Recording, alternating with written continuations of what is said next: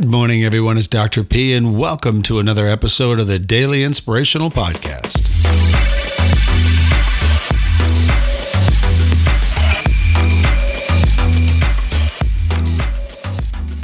Good morning, everyone, and thanks so much for tuning in. Today, I have a very special guest. His name is Chris Jones. I call him Jonesy. Jonesy and I have been friends for a good 20 years. He's been through thick and thin with me, and vice versa. So it was just a few years ago that Chris said to me, You know what? I'm going to buy a sailing vessel, a sailboat, and I'm going to sail it to Miami maybe Turks and Caicos, and maybe somewhere in the Caribbean. I don't know yet. But I want something more out of life. And I think that being out on the ocean and getting out of this local New England environment would be good for me. I'm like, well, good for you.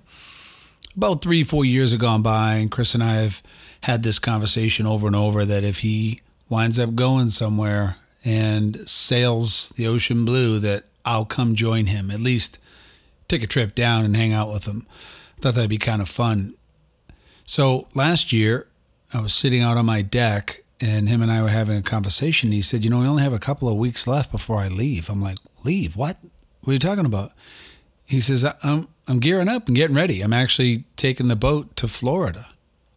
I kept thinking to myself, What?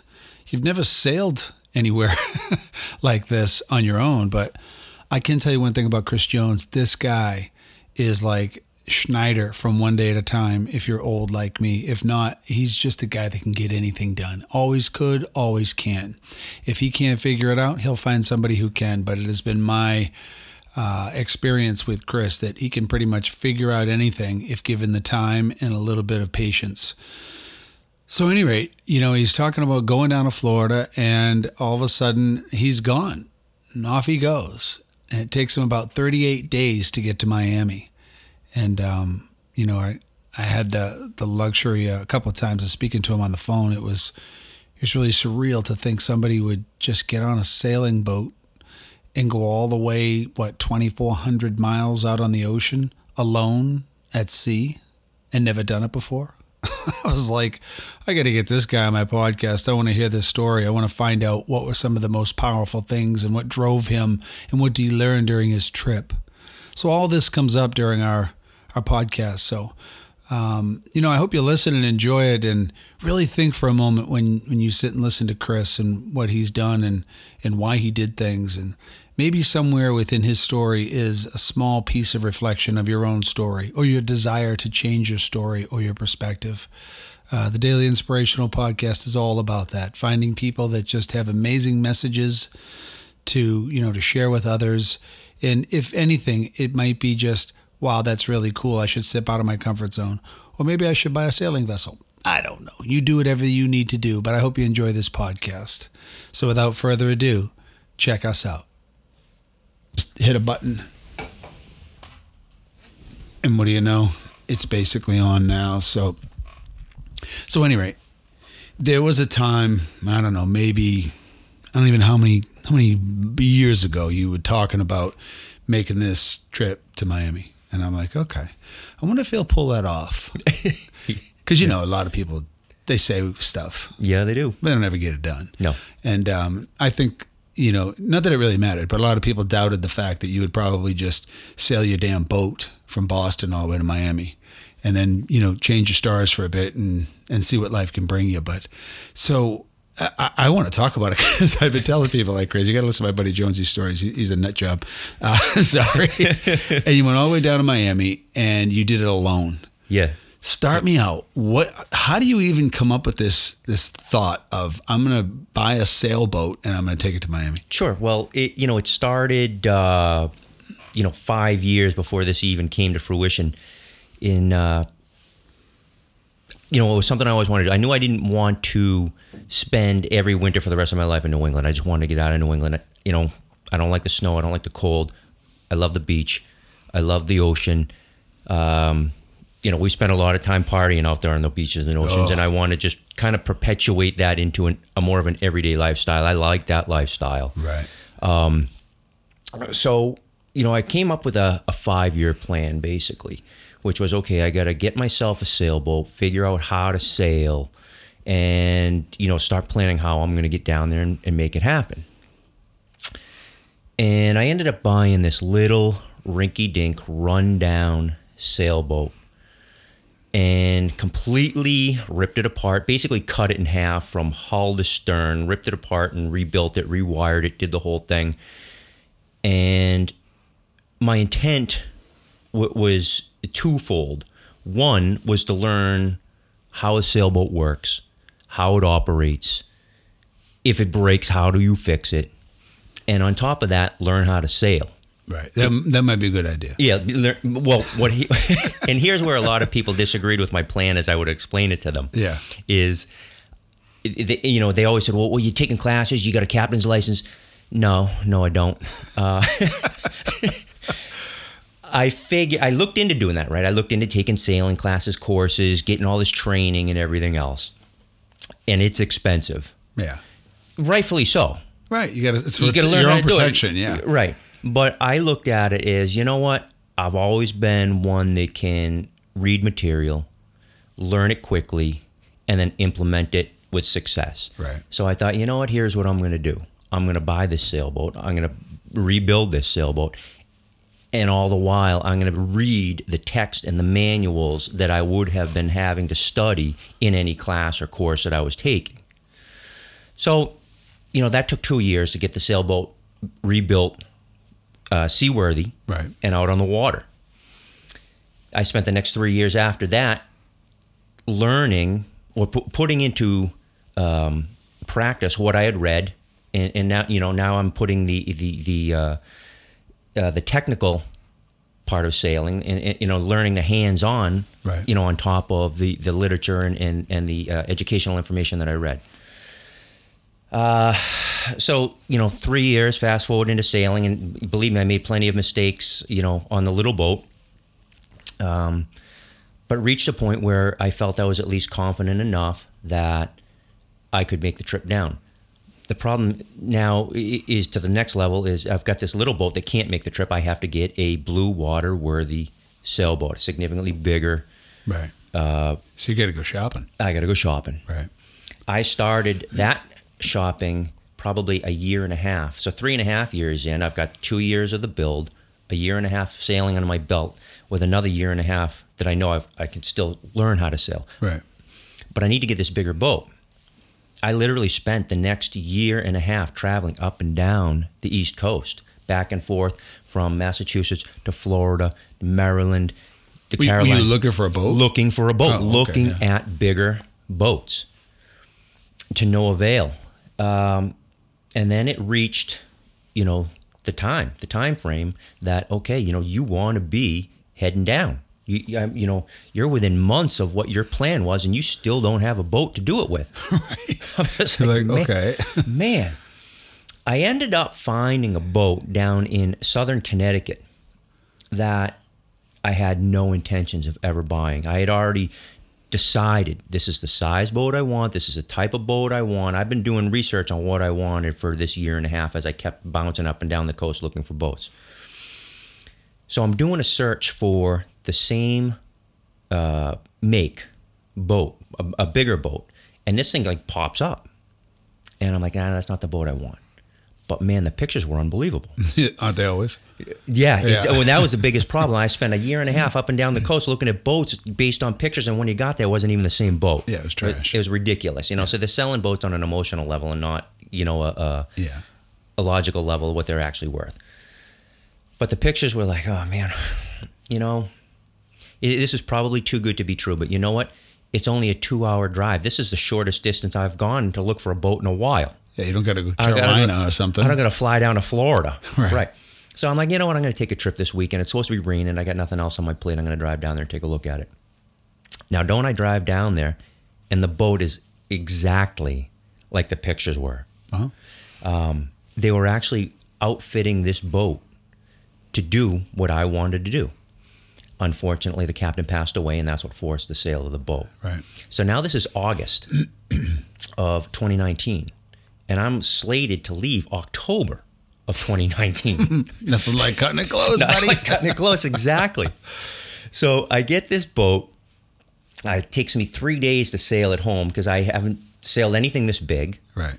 It doesn't perform like the little, you know, 27 foot Catalina boat that will sail on a sneeze and you can get the thing to move. Right. Sure. So the whole learning curve has to be started over again.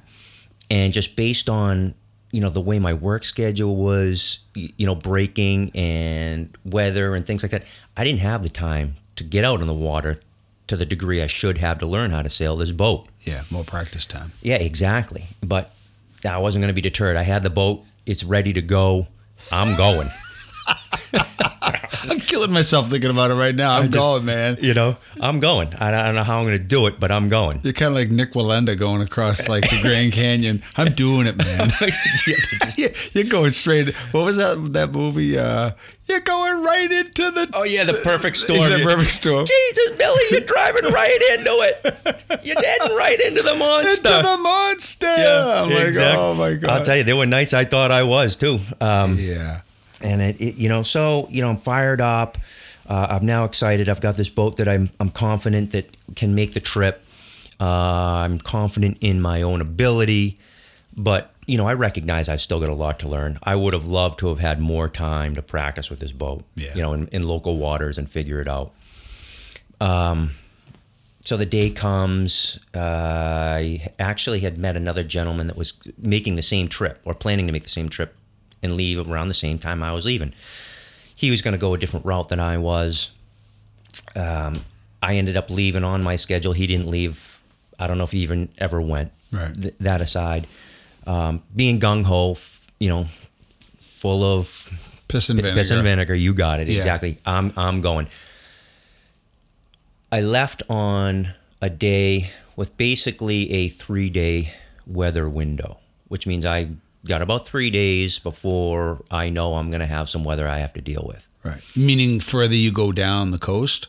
Right. Yeah. Yeah. Because you're kind of going into the seasonal changes of, of right. weather. I'm yeah. right. I'm playing the the northerlies, uh, winds shifting and being able to push me south. Right. And I know that okay, the forecast has heavy weather, wind, rain, and and storm coming in. I got about three days. How far can I get before I can anchor, take a refuge from the storm, wait it out, and then keep going? Did you have to bring a lot of diapers with you? I didn't. I didn't bring any diapers, but I didn't wear any underwear either. So it's just a cleanup was a quick and easy uh, factor, you know. Um, so day one, I'm I'm heading out, and I'm all excited.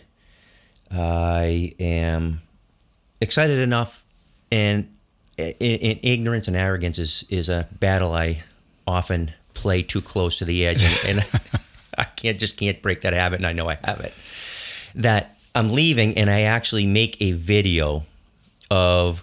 Bye, land. I'm leaving. See you later. No more winters for me. Attitude, you know, kind of sticking it up New England's butt. yeah.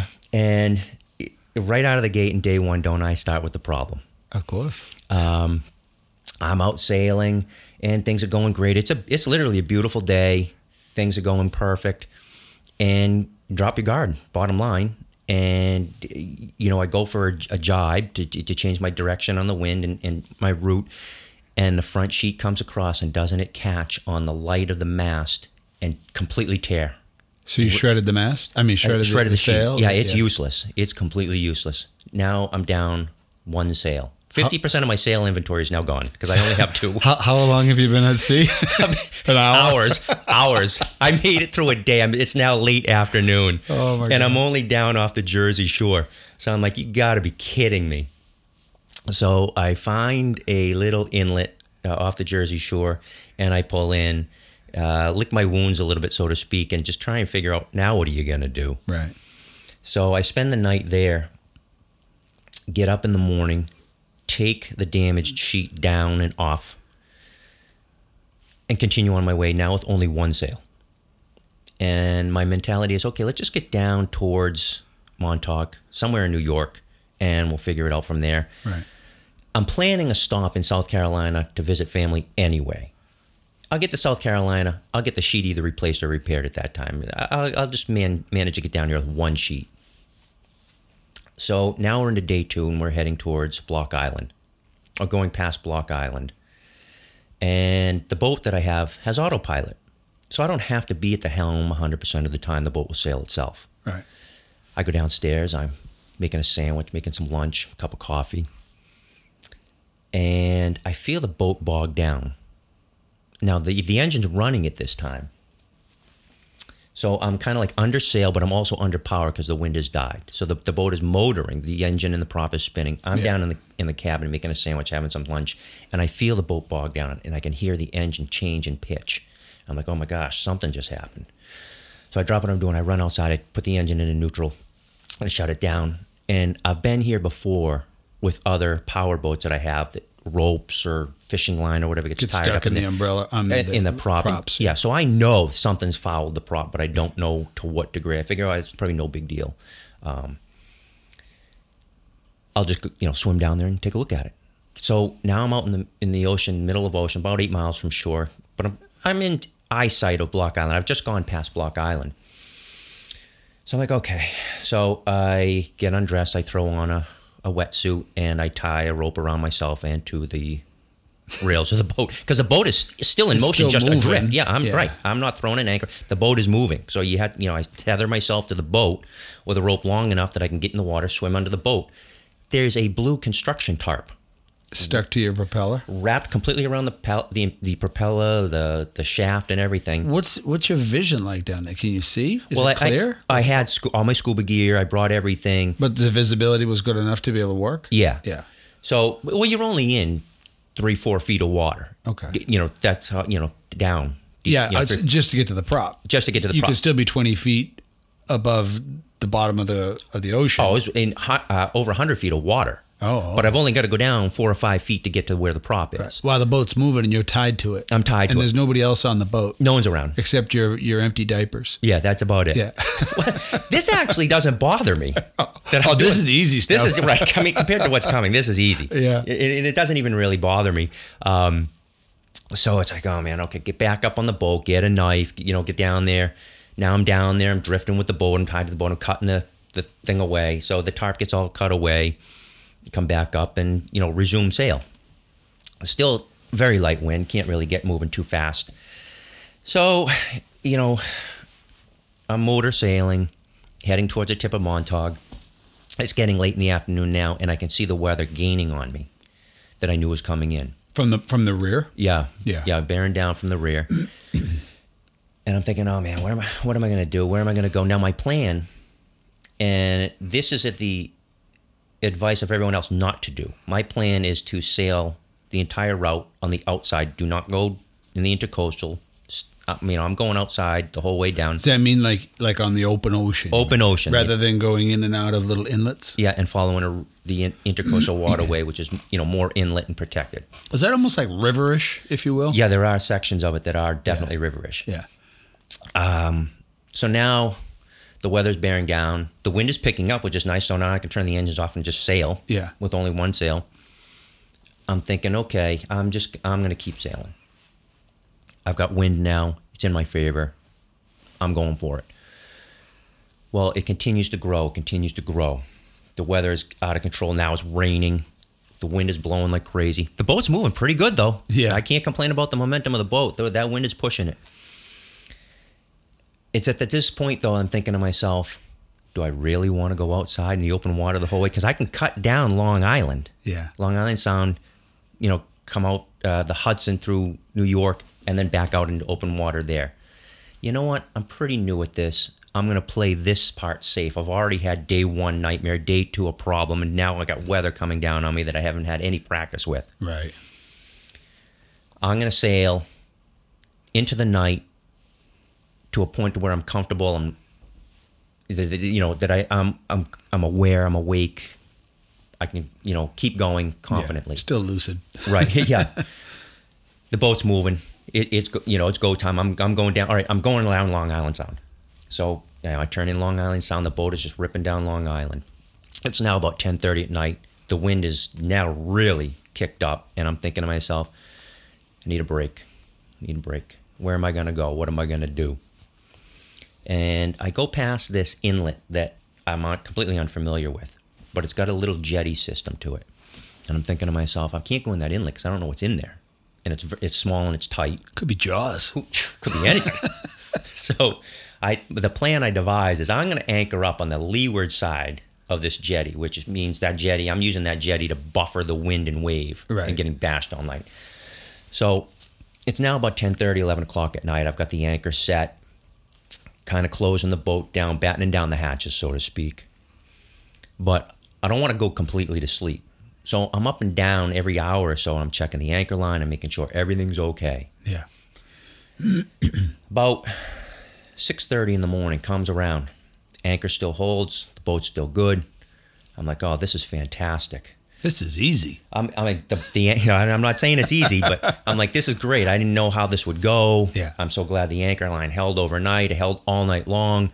I'm actually going to lay down and try and get a good couple hours because I'm going to ride the rest of this storm out here for the for the rest of the day, and I'll I'll get going again this af- in the afternoon. Yeah.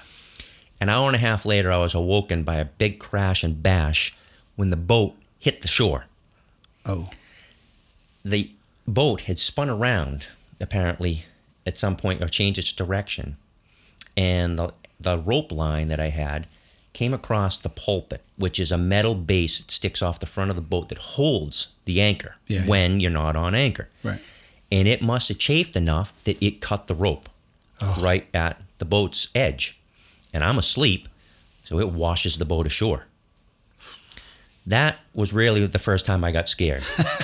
Because as soon as that boat hit and banged for the first time, Did it feel like you got hit in a car accident type of thing? Or was yeah, it, yeah, yeah, you knew. Because it was a boom. It was like, bu- yeah, it, that boat was probably, you know, so it, it's still windy out. Yeah. The surf is still, you know, pretty good.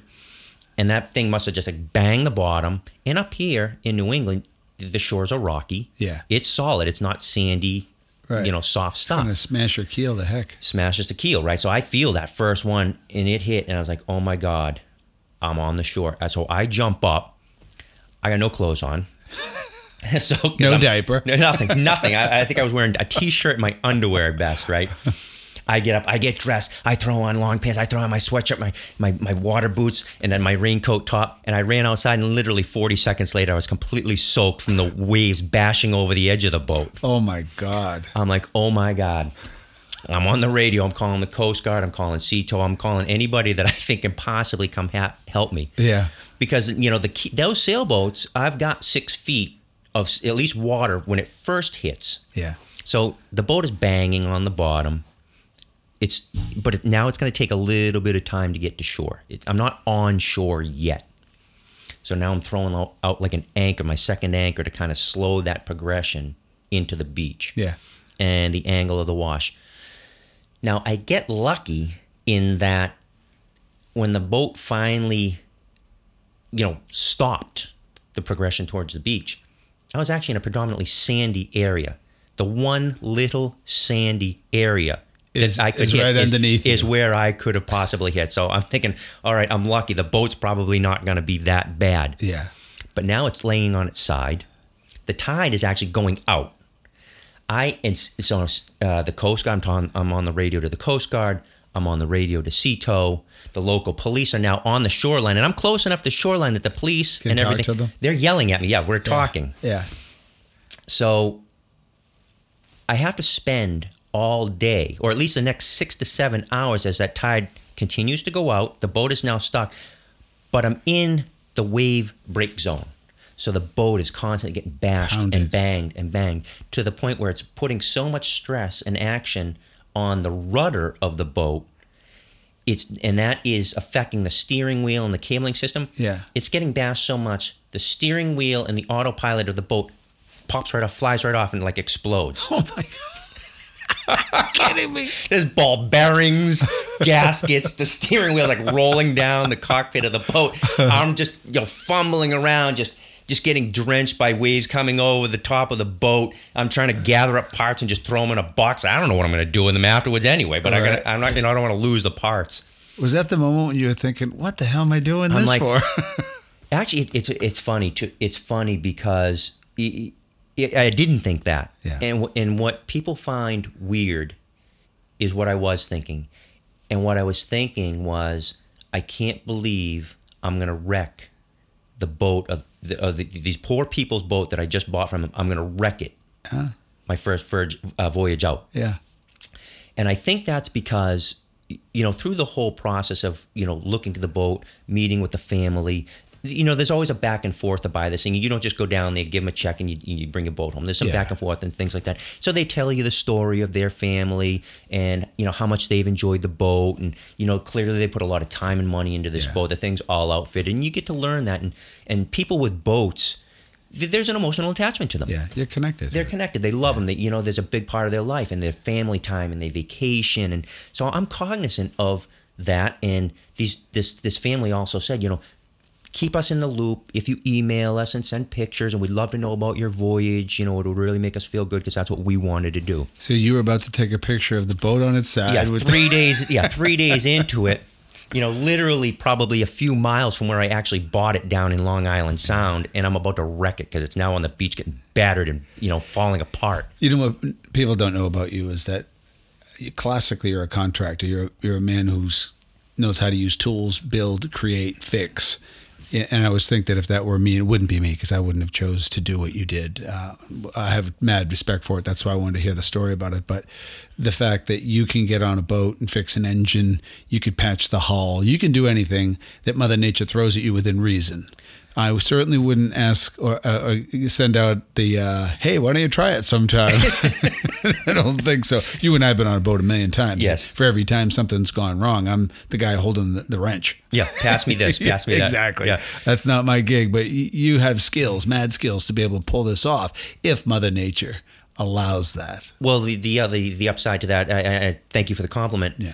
Um, I came prepared for anything that happened. I had extra parts. I had I literally had a huge toolbox, construction toolbox with all the tools in it. I had Yeah, prepared. prepared, prepared. Uh, so we've spent all day now. The boat's you know coming apart.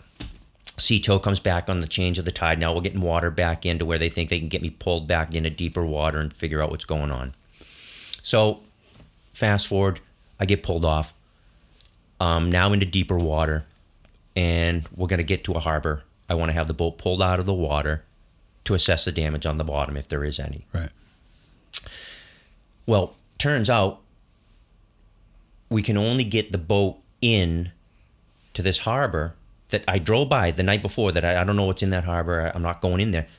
Can only my boat can only be brought in there at high tide because there isn't enough water in there. So thank goodness I didn't go in there in the middle of the night during a storm. Right. Right. So I'm like, okay, well, we're back at high tide. That's you needed the high tide to get me out. Why don't you get me to that marina? Do me a favor, call whoever it is at that marina. Let's get an appointment right away. Get the boat hauled out in, in the high water. So thankfully, the sea tow captain got it done. Yeah. You know, worked out great. Unfortunately, when the boat got pulled out, it revealed a huge hole that has now been worn in the bottom of the hull. Do you think that was from laying on its side? Absolutely. Yeah. And just getting, you know, rocked and beat and, and yeah. bashed. Kind And rubbed out for six, seven hours. Yeah, exactly. It just wore a big hole right in the bottom of that boat. Oof. Now, fortunately, with the design of this boat and the way it was built, it was in the uh, like a, an area that the key of the hull that was like double layered. So Right. the, the hole was only worn through the outer layer. The boat never took on any water. Wow. So the boat gets hauled out, stays in this marina's yard for the next five days that I took to repair the hole in the hull. Right. So now I'm on the ground. Three days after starting the trip, uh, the boat's back out of the water on the ground. I'm at work, you know, doing fiberglass repair, grinding, sanding, the whole nine yards. And again, I just, you know, got very lucky that I landed in that marina where I did, uh, down in Montauk, you know, U-Lines Marina. Couldn't be more grateful Yeah. to the way they treated me. Took care of you. Took care of me, let me work on my own boat, do the repairs, let me stay there. Very accommodating. Can't say enough about those people down there. After that time, the boat's ready to go. I think the boat's ready to go anyway. Throw throw a couple uh, coats of bottom paint on there. They drop me back into the water at the next high tide, and off I go. With only two and a half days now till the next storm and weather window. So I have a goal of getting down to southern New York before this next front that I need to get off the water for.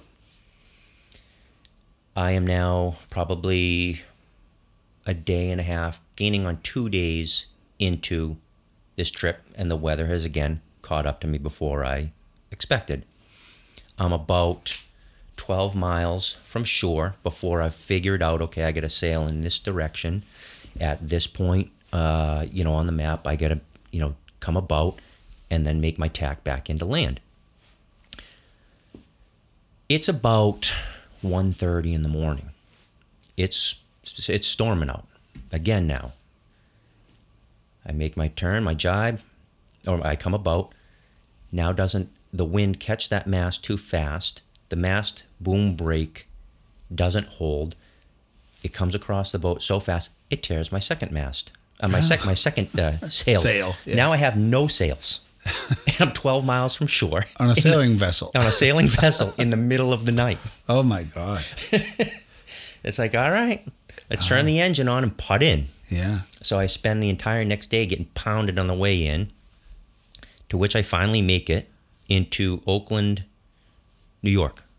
And I no sooner get in, rip the mainsail down, take it off, bring it down into the cabin, because at least it wasn't destroyed. The first sail was destroyed. Right. This one was a tear that rent, you know, it wasn't usable, but it wasn't destroyed. It was still repairable. Could you fix it? I did. Yeah. I had eh, been prepared enough that I bought a commercial grade sail sewing machine.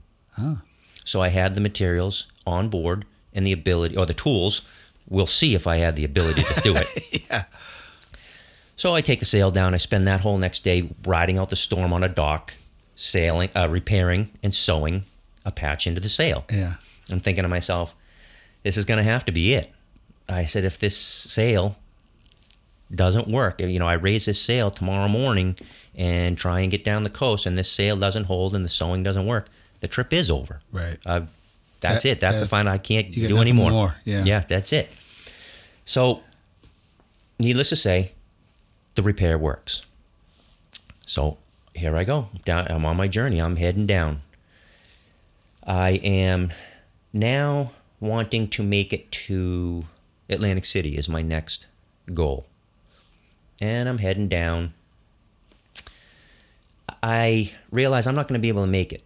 It's getting too foggy. It's too too uh, the weather becoming too in, in, inclement. Inclement, yeah. Yep. I'm going to hang out on about the New York Jersey line on the anchor for the night. Put the anchor out. Go to sleep. It's this, this now. This weather isn't that bad. It's just really foggy. The, it, you know, it's blowing a little bit, but it's not bad. Yeah. You just can't sail in it. I'm just well. I, You could. I'm but- not going to. I've been through enough. I'm taking a break. Yeah. I'm not going to push the issue. So I spend the night on the anchor. No problems whatsoever. I get up in the morning. It's a beautiful day out. I get up and make a nice breakfast. I'm going to relax a little bit. I'm going to take my time and then I'm going to get out of here. I get up, do my thing. I'm ready to go. I go up to the boat. Now there's enough current or whatever that I can't pull the anchor. I can't get slack in the anchor line to untie and, and, and start get it coming in. So it's too tight because of the, the Or- current. or, or whatever. I've I've got it. It's it's it's too tight or I can't I can't pull it because usually what I can do is you can grab the anchor line and you can kind of pull it in and, and you, the boat will pull towards the anchor and Yeah. It releases it. it releases it. so I've got it unhooked from the cleat, but I can't I can't pull anymore. I'm not strong enough to get the current is enough that I can't do it. So I'm thinking, okay, I, I know I know what to do. I've been here before. I'm just going to run down to the cockpit. I'm going to turn the engine on, put it in idle, and it'll just creep forward, and I can pull that rope in. It'd be nice and easy. So I run down there, turn the boat on, throw it in gear, run back up.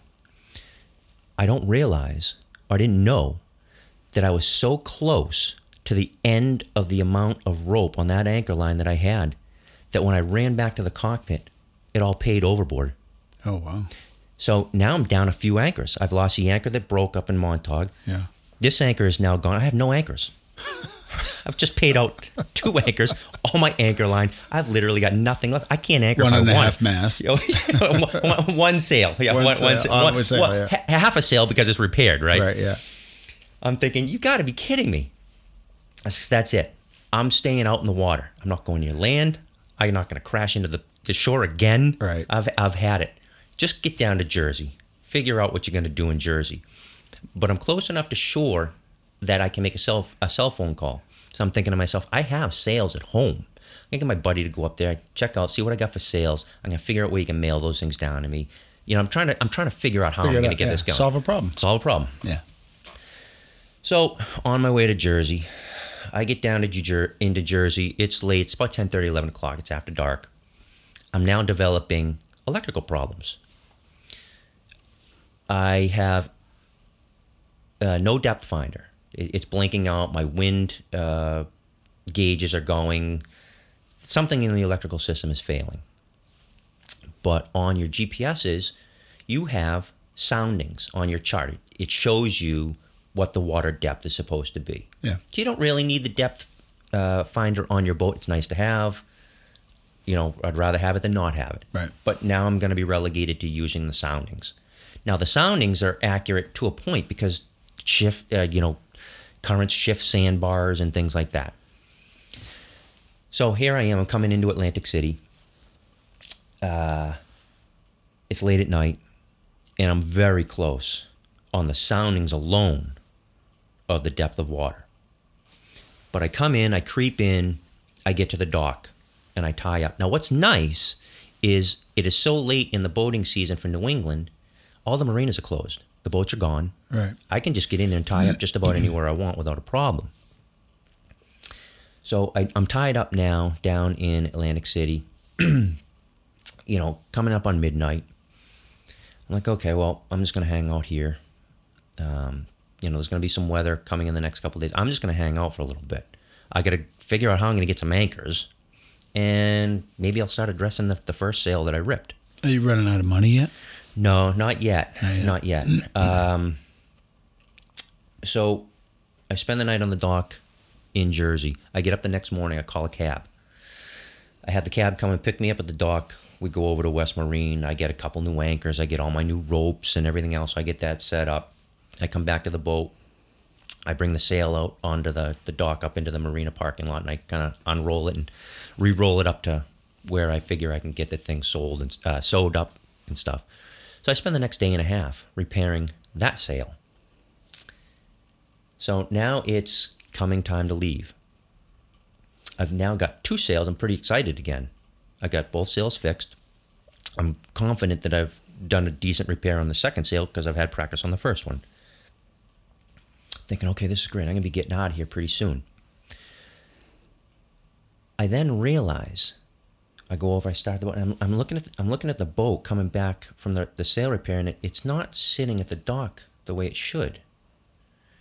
And I'm looking, and I kind of get on the boat, and I start to pay a little more attention. And then I realize I'm sitting on the bottom. There isn't enough water. I got another six hours for the got walk. another- for the- that's exactly right. I'm thinking the boat is sitting in the mud at the dock, but it's still pointed out. It's not tipped over. I'm tied to the dock. It's not going to fall over. But Yeah. I can't go anywhere. But you can't move without the I water. Can't, right, I can't move You the anywhere until the bo- right till the keel of the boat comes out of the mud in the bottom. Oh, yeah, so I'm going to hang out here for a little bit longer. I end up leaving at like 9:30, 10 o'clock that night. Oh, So now I'm not leaving during daylight hours.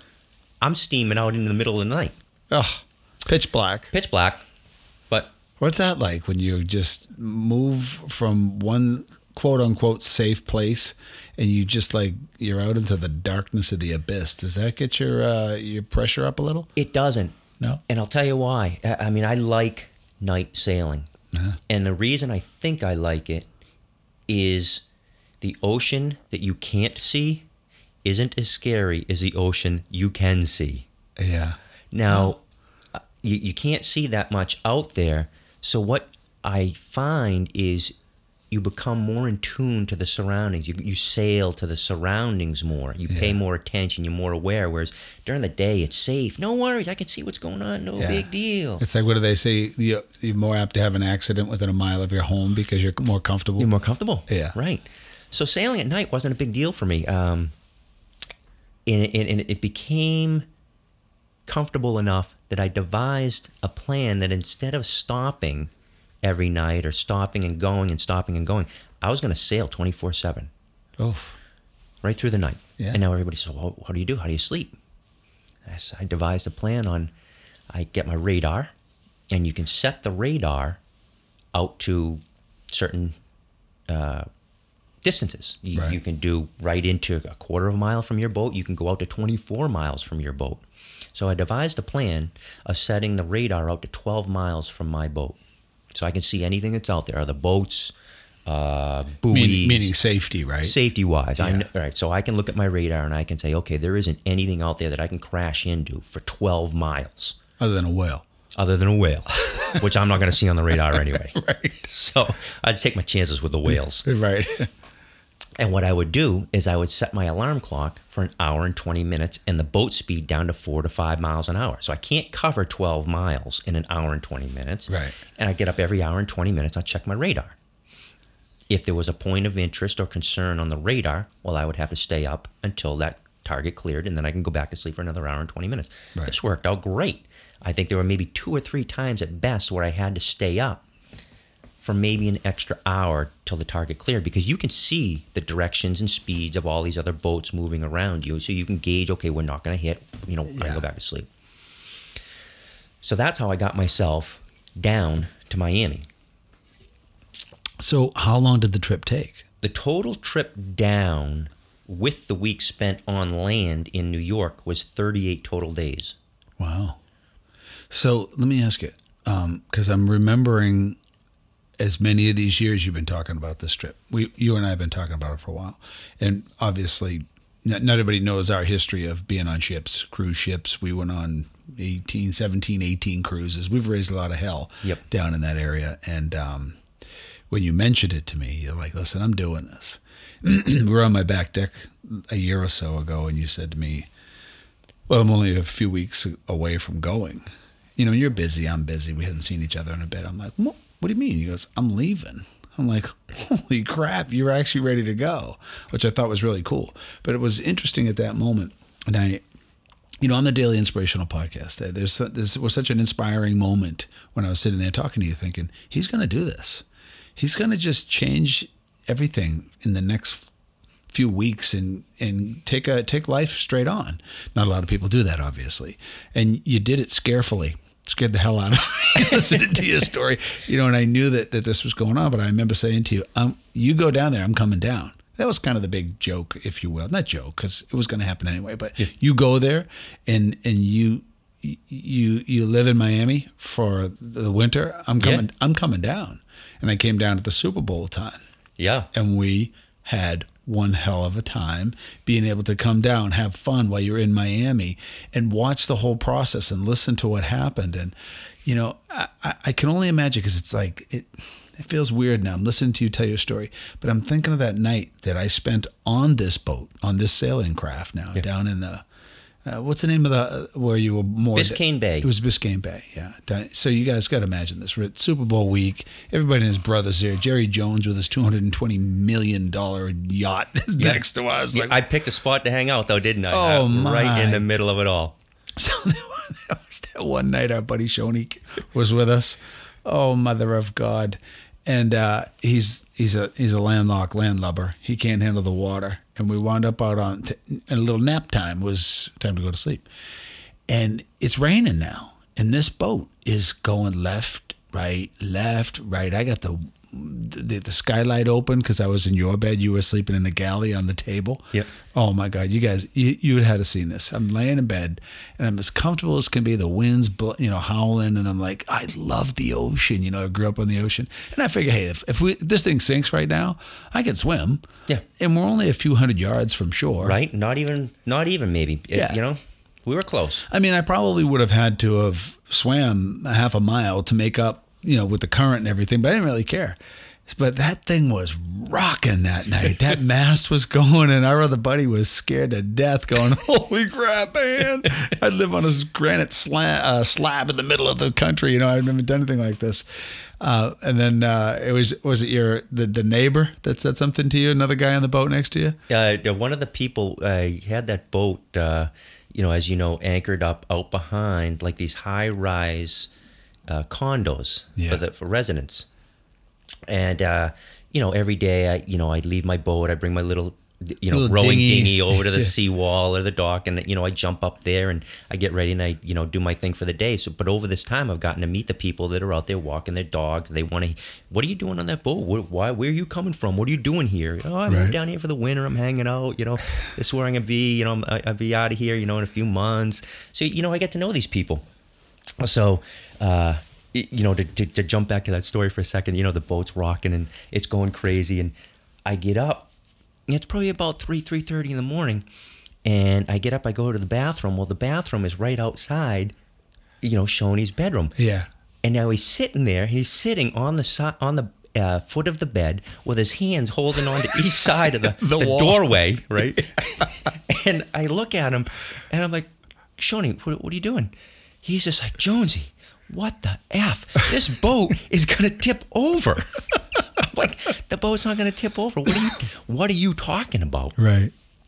He's like, Jonesy, the mast just about hit the water. I could see it out my skylight. Right. I'm like, Shoney, the boat can't tip over. There's 10,000 pounds of weight hanging on the bottom of it, Yeah. keeping it up like a boat. It's not going to tip over. Lay down, relax, and go to sleep. Now, it didn't realize, it didn't dawn on me, or I hadn't realized until after this, y- you know, turn of events transpired that how much my body acclimated to that boat because you guys are both up. You're you- you're feeling this boat rocking. Yeah. I slept right through. I didn't even know the thing was moving. We just went 38 days on the high seas, right? So yeah, I mean, it's, it's, this thing rocking around Well- is no big deal. But to, to answer your question, you know, you guys, you know, a couple days later, we do our thing and have a great time on the Super Bowl, and you guys go home, and I'm I'm getting ready to go to work like the next morning. So here I am, and I got coming up on the seawall, and you know, I, deflating my little raft to put in my backpack, and one of the residents of the condos comes out and says, "Oh man, how was it out there last Friday night on that boat?" I'm like, "Uh, that's, that's fine. What are you talking about? He's like, that storm that went through here. I was like, yeah, my two buddies are talking about it. I didn't really feel it. He's like, what do you mean you didn't feel it? That wind was howling so hard, so fast, it woke me up. I had to get up. I, I went to the bathroom. I used the bathroom. I looked out my sliding window, and a water spout went right by your boat. yeah, which, just which like- is basically a tornado A on the tornado- water. mini, yeah, mini water Yeah. tornado. I just slept right through the whole thing while the two of you were just like, oh but, man. But you, I, I got to make sure that everybody understands this. That you know, you are Captain Ron, but you are also. Uh, you know, Captain Morgan that night. you had enough to drink because we all we did was sit on the boat. I mean, for Right. the for the times in the past when we would go down to Miami, we would go out to the nightclubs and stay out till seven, eight o'clock in the morning, Yeah. spend a bunch of money and get a hangover. but this was different. We had a lot of fun there, and then we went back to the boat and we hung out. We had a cigar, we had a few drinks, and then I kept looking at you, going, "Man, he's got a bunch of drinks in him." And he's you were laughing, and we were busting your stones, and then we went to sleep. Right, so in the middle of the night, there was something that was catching the wind. It was on, it was sounding like a uh, like a weather vane now on the boat. Something was moving because the wind kept blowing it. It was like probably the winds were probably 60, 70 mile an hour gusts off the wind. So I get up and I'm thinking, wait a minute. What Jonesy's not moving. So we're either okay or he's dead. So I get up, I look over into the galley and you just sound asleep. I go, I'm going back to bed. I don't really care. So I laid there all night and that thing pounded us. But I'll tell you, it was the most awesome moment. That that storm that night was the best ever. With the top open, and I just come from work, work, work, work. And when I got done working, work, work, work. I'm like tired, man. I finally got down there and I'm like, this is what I want to be doing and taking time out of my out of my life and doing it with somebody like you who we've talked about this for so long and then you did it. And I'm like, how can I not go down and hold my end of the bargain, right? But Yeah. but laying there in that you know in the front of the boat just enjoying the night air and the wind and it's just it makes you feel small again yeah, it does. doesn't it you must have felt that on the way down like and wow. an appreciation for life too, right? It's just you and, and I understand there are water people, there are ocean people, and there there are woods people, mountain people. Everybody's different, and the Yeah. boat life isn't for everybody. But y- you know, we've touched on it. We have ocean history. We have Oh. sail, uh, boating, cruising, sailing history. We both like it. I love, love, love it. And, you know, the time when we, when we were on the beach, remember when we were down on the beach and we saw Brian Kilmeade? Yeah, I don't know if anybody of our listeners would have picked up on this, but it was right at the Super Bowl the, the day before. And Fox and everybody were down there. The, the environment was awesome. And if you look at the picture on the, the website when you watch this, listen to this podcast, you go to my website, uh, drpercuoco.com, D R P E R C U O C R.com. You'll see us, a picture of us outside of one of the, uh, the South Beach pubs or not call it a pub, freaking nightclub. The place was rocking. It was some of the most fun. but I looked over and I saw Brian Kilmeade and he was doing something on his computer and I said something snarky and funny to him. And he looked up at me, kind of smiled. Then we're on the beach and Shoney showed up and now we got a couple of cigars, we got some music playing, it's sunny, and I just escaped from frozen Boston and he escaped from the frozen Midwest. So we're down there. Here comes Brian Kilmeade. I go, hey, there's Brian Kilmeade. We call him over and he goes, let's go over and talk to these guys. So it was the morning. We talked to him, by the way. So we sit down and he was like, Have you met any celebrities? And we're like, Yeah, we saw Brian Kilmeade. And we had a good laugh about it. And Shoney was like, Where's Pete and uh, the other, the the girl, I can't remember her name. It's escaping me, but they're on the Fox and Friends show with him. Mm-hmm. So my wife sends me a couple of texts. How's it going down there? Oh, we're having a good time. Yak, yak, yak, yak. So the morning comes and she's watching Fox and Friends, and uh, she sees a, a it's like a little story, two or three minute story of Brian going everywhere asking people who they've seen, who are the celebrity sightings, right? Yeah. So by the time he gets to us, we were in his segment and we were the very last piece of the segment. So when we were done, they went back into studio, and Shoney had given it the segue into, you know, well, I love the show. It's got Pete and Ainsley. That's a hey, Pete and Ainsley and and uh, and Brian. So Brian was so much fun. Then he took a bunch of pictures with us. Yeah. So my wife is at home, and uh, Angelina comes out. She's like, oh. I want, did you hear from Daddy? He goes, yeah, yeah. He, you know, he texted me yesterday, and then all of a sudden, Here's daddy on TV. Lisa goes, Angelina, look, there's dad. I was on the damn TV. It was the funniest thing. And then the phone started ringing like crazy. Yeah. Are you at the Super Bowl? Obviously, I'm at yeah. the Super Bowl. Yeah. That, that was a lot, a lot of fun. I, I really enjoyed that. But it was what a different vibe, though, you know, for us. It, it was a different vibe. And the other thing, too, was, you know, it was, it was really the last good vibe because right after that is when that coronavirus it shut down like shut a, yeah. everything down. It was rough. You know, we you think about how fortunate you were to make it 38 days without really knowing what to expect other than yeah. take it as it goes and solve every problem. Then you get there and you're working as a contractor, which you're totally skilled at doing, yep. so you're doing that and uh, you're figuring out how to use South Beach. I've done a whole bunch of homework on how to get from here to there, logistics and everything. So we were just moving and shaking, and it was so much fun. Yeah. But it was, you know, when we think about it, my friends are like, so you know, did you party hard down there? I'm like, yeah, you know, I'm I'm 50 something years really, old. I know. I already did that. Yeah. But it was really nice to be in that environment and then you know sit in some of the cafes on like was it uh, Sunday or Monday afternoon? We sat outside yep. down in South Beach. We had some beers for a while and just hung out and enjoyed ourselves. That was really really fun. And getting back to the boat like the lifeline and yep. taking out the little dinghy with Shoney on it, and he was all busted up. He was scared to death. We're not gonna make it. Every time we went either to or from that shoreline to the boat or the boat to, to the shoreline, he was bleeding. He was. He had he smashed his knees. he had got elbows, his shins. Yeah, everything. Everything. And he's like, I, am like, what are you doing? He's like, and, and I don't want to offend anybody. Jesus Christ, this this sucks. well, what the listeners probably don't know is this guy is a personification of masculinity. He oh, is a yeah. big, ripped, muscular workout every time. He's a tough dude. Yeah, yeah. And he's the one that was bleeding every time we did anything. He just didn't have the balance. It was it was hilarious. He's not. He's not a water guy. business. Yeah, it was just way way too funny. But you know, it was so much fun to um, you know, to be down there, be on the boat, and and the things that we did. The beauty for me was I didn't have to sail the sucker all the way down there. Yeah. And then you said to me, "Hey, any interest in sailing back?" Uh, no, no.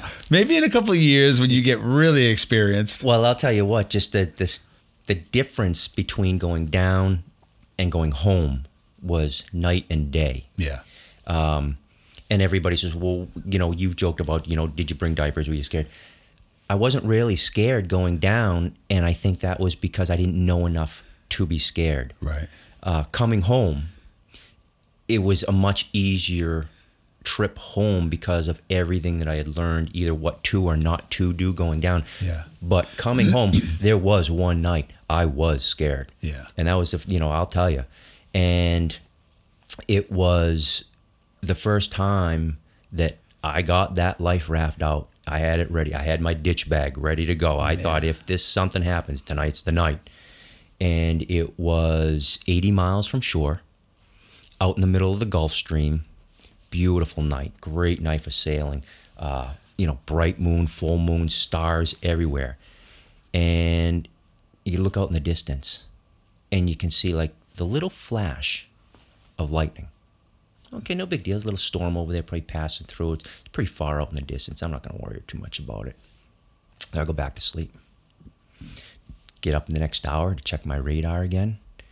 And now you look over and it's the flash, but you have intermittent lightning bolts shooting out of it now. Mm. And it's closer.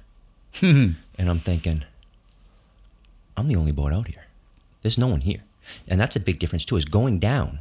There was boat traffic the entire way down. You had the snowbirds sailing down the same as I was. You had commercial boats going down. There was always at least something around that if it went sideways, you can radio those boats, you get some help. Yeah. I'm attributing it to that coronavirus and going home. I was the only boat there. There wasn't anybody else on the water. There were no other sailboats coming You're home. probably right. There was no other commercial boats out moving around. I was the only one That I literally saw three boats the entire time coming home. Wow. So here I am, 80 miles from shore, watching this storm now that it's caught my eye twice and it's progressing and it's getting closer. I'm going to stay up and pay attention to what's going on. I'm going to see if my direction of travel and the direction of this tra- uh, storm, if we're going to merge. Well, it wasn't much longer that I realized, yeah, it is. Yeah. And the lightning bolts continued and they're shooting out and they're coming down. And I'm just like, I've got a 60 foot lightning rod. Right. right. Hey, over basically, here. yeah, right. Basically, right next to me. Yeah, right. Now, I do not like lightning at all. Yeah. And I'm thinking, holy crap. Yeah, this So, could be it. yeah, this if this boat gets hit by lightning, this is going to be a problem. So, Yeah. I've got this, the emergency life raft out. I'm throwing gear into a ditch bag that, you know, hopefully I can make it if it's going to happen. And I don't know what it is about the ocean or maybe it's the New England coast. Everything happens at 1.30 in the morning. That's the witching hour. It's got to be the witching hour. It's got to be w- whatever the the wind current, the tide. It changes. You know, that's when you've got to make your big job. Yeah. Every it seems like any time something was going sideways for me, it was 1.30 in the morning. So here I am again at 1.30 in the morning, and this this storm is now minutes from crashing into me, and I'm and it moves fast out there. it moves fast. Well, that that's what I consoled myself with. I'm thinking, okay, I might have to tolerate this for an hour. This is going to be a fast mover. It's going to go by, and everything's going to be okay. But it's almost 1.30. right. That's when everything goes sideways. This I've learned. this I've learned. So I'm thinking, okay, I got to get a handle on this thing. Now, I remember I've got a little storm sail stuffed in the locker down below that I, I recall I have. Now, these storm sails are supposed to be bulletproof. You can't rip these, you can't tear them, you can't break them. They're going to hold up to anything. I'm like, okay, I know what I'm going to do. I'm going to rip this mainsail down. I'm going to get it all tied up and secured. I'm going to put the storm sail up. So that's what I'm at. That's now what I'm into. And now this thunderstorm is is now it's close. So the weather is ripped up. It is it is going you got oh. wind, you got rain, Oh. Rain. you got flashes everywhere. flashes. I've got lightning bolts, and I'm now now I'm at the mast. I'm I'm not moved back away from that. I am working on the mast to get one sail secured and the other sail. yeah, you know you're going to get exploded if it hits. I'm thinking, yeah, well, that's what it was. Is you know, I know for a fact I've heard myself say a hundred times if I've said it once. When it's your time to go, it's your time to go. right. So it was like, you know what? You better embrace that. Yeah. Get out there, get this sail set up so you can stay in control of this boat. And just, you're going to have to learn to relax. You have to calm down. And I'll tell you what, after coming to that realization and just accepting it, what an unbelievable spectacle of nature to be out there, just lightning bolts shooting all over the place. Did you find like you, in some moments you were so close to your death that it really polarized the importance of life? I can't say that I did. I never felt that I'm gonna die shortly. It was Yeah. like, the, the, you know, the lightning storm was the only thing. Yeah, this could kill me, Yeah. but I didn't feel like, oh, I- I'm gonna die. But now. you but you're getting about as close as you've gotten in I'm the like, I'm last ready. ten This years is- of your life. Well, the thing about it is, is I, I think whether I'm right or wrong, I, I just consoled myself with the belief that if I'm not touching the mass and it gets hit by lightning, I, I might be able to survive. Yeah. You know, if if I don't get hit by the lightning, I will. Sub- the boat can get hit by lightning Yeah. as long as I don't get hit by lightning or I'm not touching, Touching the mast when is- it gets hit by lightning. Yeah. I think it's survivable. But I didn't want to be working near that mast for any longer than I had to. But you got a C minus in physics. So Yeah, I- You're not exactly Lightning sure. bolts jump, right? yeah. At least you know now. Yeah. Ignorance is bliss, right? Right, right. Yeah. So was the whole trip something that really changed your perspective? Or or gave you a new perspective? What what, did you finally take away from it all? You know what? The, the, I think the biggest thing that I gained or that I got out of was more of a, an appreciation for other human contact. Yeah. And now I think that I've always been a pretty uh, independent person. I don't mind doing things by myself, or you know, like you said, ah, no, I don't want to go sailing. I'll come down and visit when you get there, but no, Right. I don't want to do that trip that you're doing. Well, I Right. can't find anybody that wants to do it with me, so I'm going to do it myself. Sure. You know, and so I've always been that independent. Now I'm going to do that stuff by myself, and I've been okay with it. But I think when you spend, you know, 38 days by yourself, Oh, and then yeah. you spend, you know, I think it took me 20 something to come home. right. And then, you know, once the coronavirus hit down there in Florida, and, you know, you're not going to show, you're not hanging out, you're not going meeting up with the public anymore. There was a lot of alone. I mean, really alone time. I was like, you and I, we can come down and chat now, and you know, we've got that friendship and that personal interaction. I didn't have that, Right. and that's when I think I think I really realized, you know what, we need that personal interaction. We need that connection with other people. Yeah. and I and that appreciation, I think, is what grew for me the most. Yeah. Well, I've seen that in you, and I, I'm impressed by it. I actually was impressed by the whole thing. I mean, you and I have talked crap for the last 20 something years, Yeah. but that was a big move you made. And I was like, you know, I've made some big ones in my life too. So we've uh, kind of matured quite a bit. Yeah. To the point where we can have a hell of a lot of fun, laugh our butt off, but not act like school kids either, you know? you know, some of the- Anymore. anymore, right? But I mean, we still have fun and enjoy each other. But uh, just being in Miami was absolutely a ball, and Yeah. you know, and I'm hoping that on your next uh, awesome adventure, when it does arrive, that um, you know, I'll get an invite, and Yeah. I either may jump on board and say, you know what, maybe it's my time to go do something that is off my comfort zone. I'm the guy who jumps out of stuff and off of buildings and bungees. You know, I just Yeah. it's just something that gets me to appreciate, as you once said, appreciate how important it is that I need to be able to deal with fear. Fear is a natural element, it's a natural human emotion, but it's the one thing that tends to kind of encapsulate our feet like mud. And before you know it, you're not moving, you're not getting out of your comfort zone because you're afraid. Yeah. But everybody's afraid. And really, the, the defining difference between those who find themselves at the pinnacle of things is those who were just equally as afraid as you were, but somehow they were able to push through their fear. And we call that courage. Yeah. You know, a little bit of courage it doesn't mean you're not afraid. It means you absolutely are afraid, but you realize that life only offers you so many breaths and so many days. So what the hell are you waiting for? Yeah. And that's what I took from your trip. I mean, when you went and you did your whole thing, I was like, I have mad respect for that. Absolutely. And I've known you for a long time, but that was one of the major events now that made me realize just how far you've personally come in your particular journey. And, uh, you know, I'm happy to say uh, I'm I'm so pumped that you came on to share it with me. and then our friendship has only gotten better because of it. Well, I appreciate that. Thank you very much. and It's been a pleasure to be here. Yeah. Well, thank you for coming on a podcast today. And um, I'm sure uh, we'll do something crazy again and share it with everybody. There you go. I look forward to it. Good seeing you, kid. All right. Have a good one. Ciao. Bye.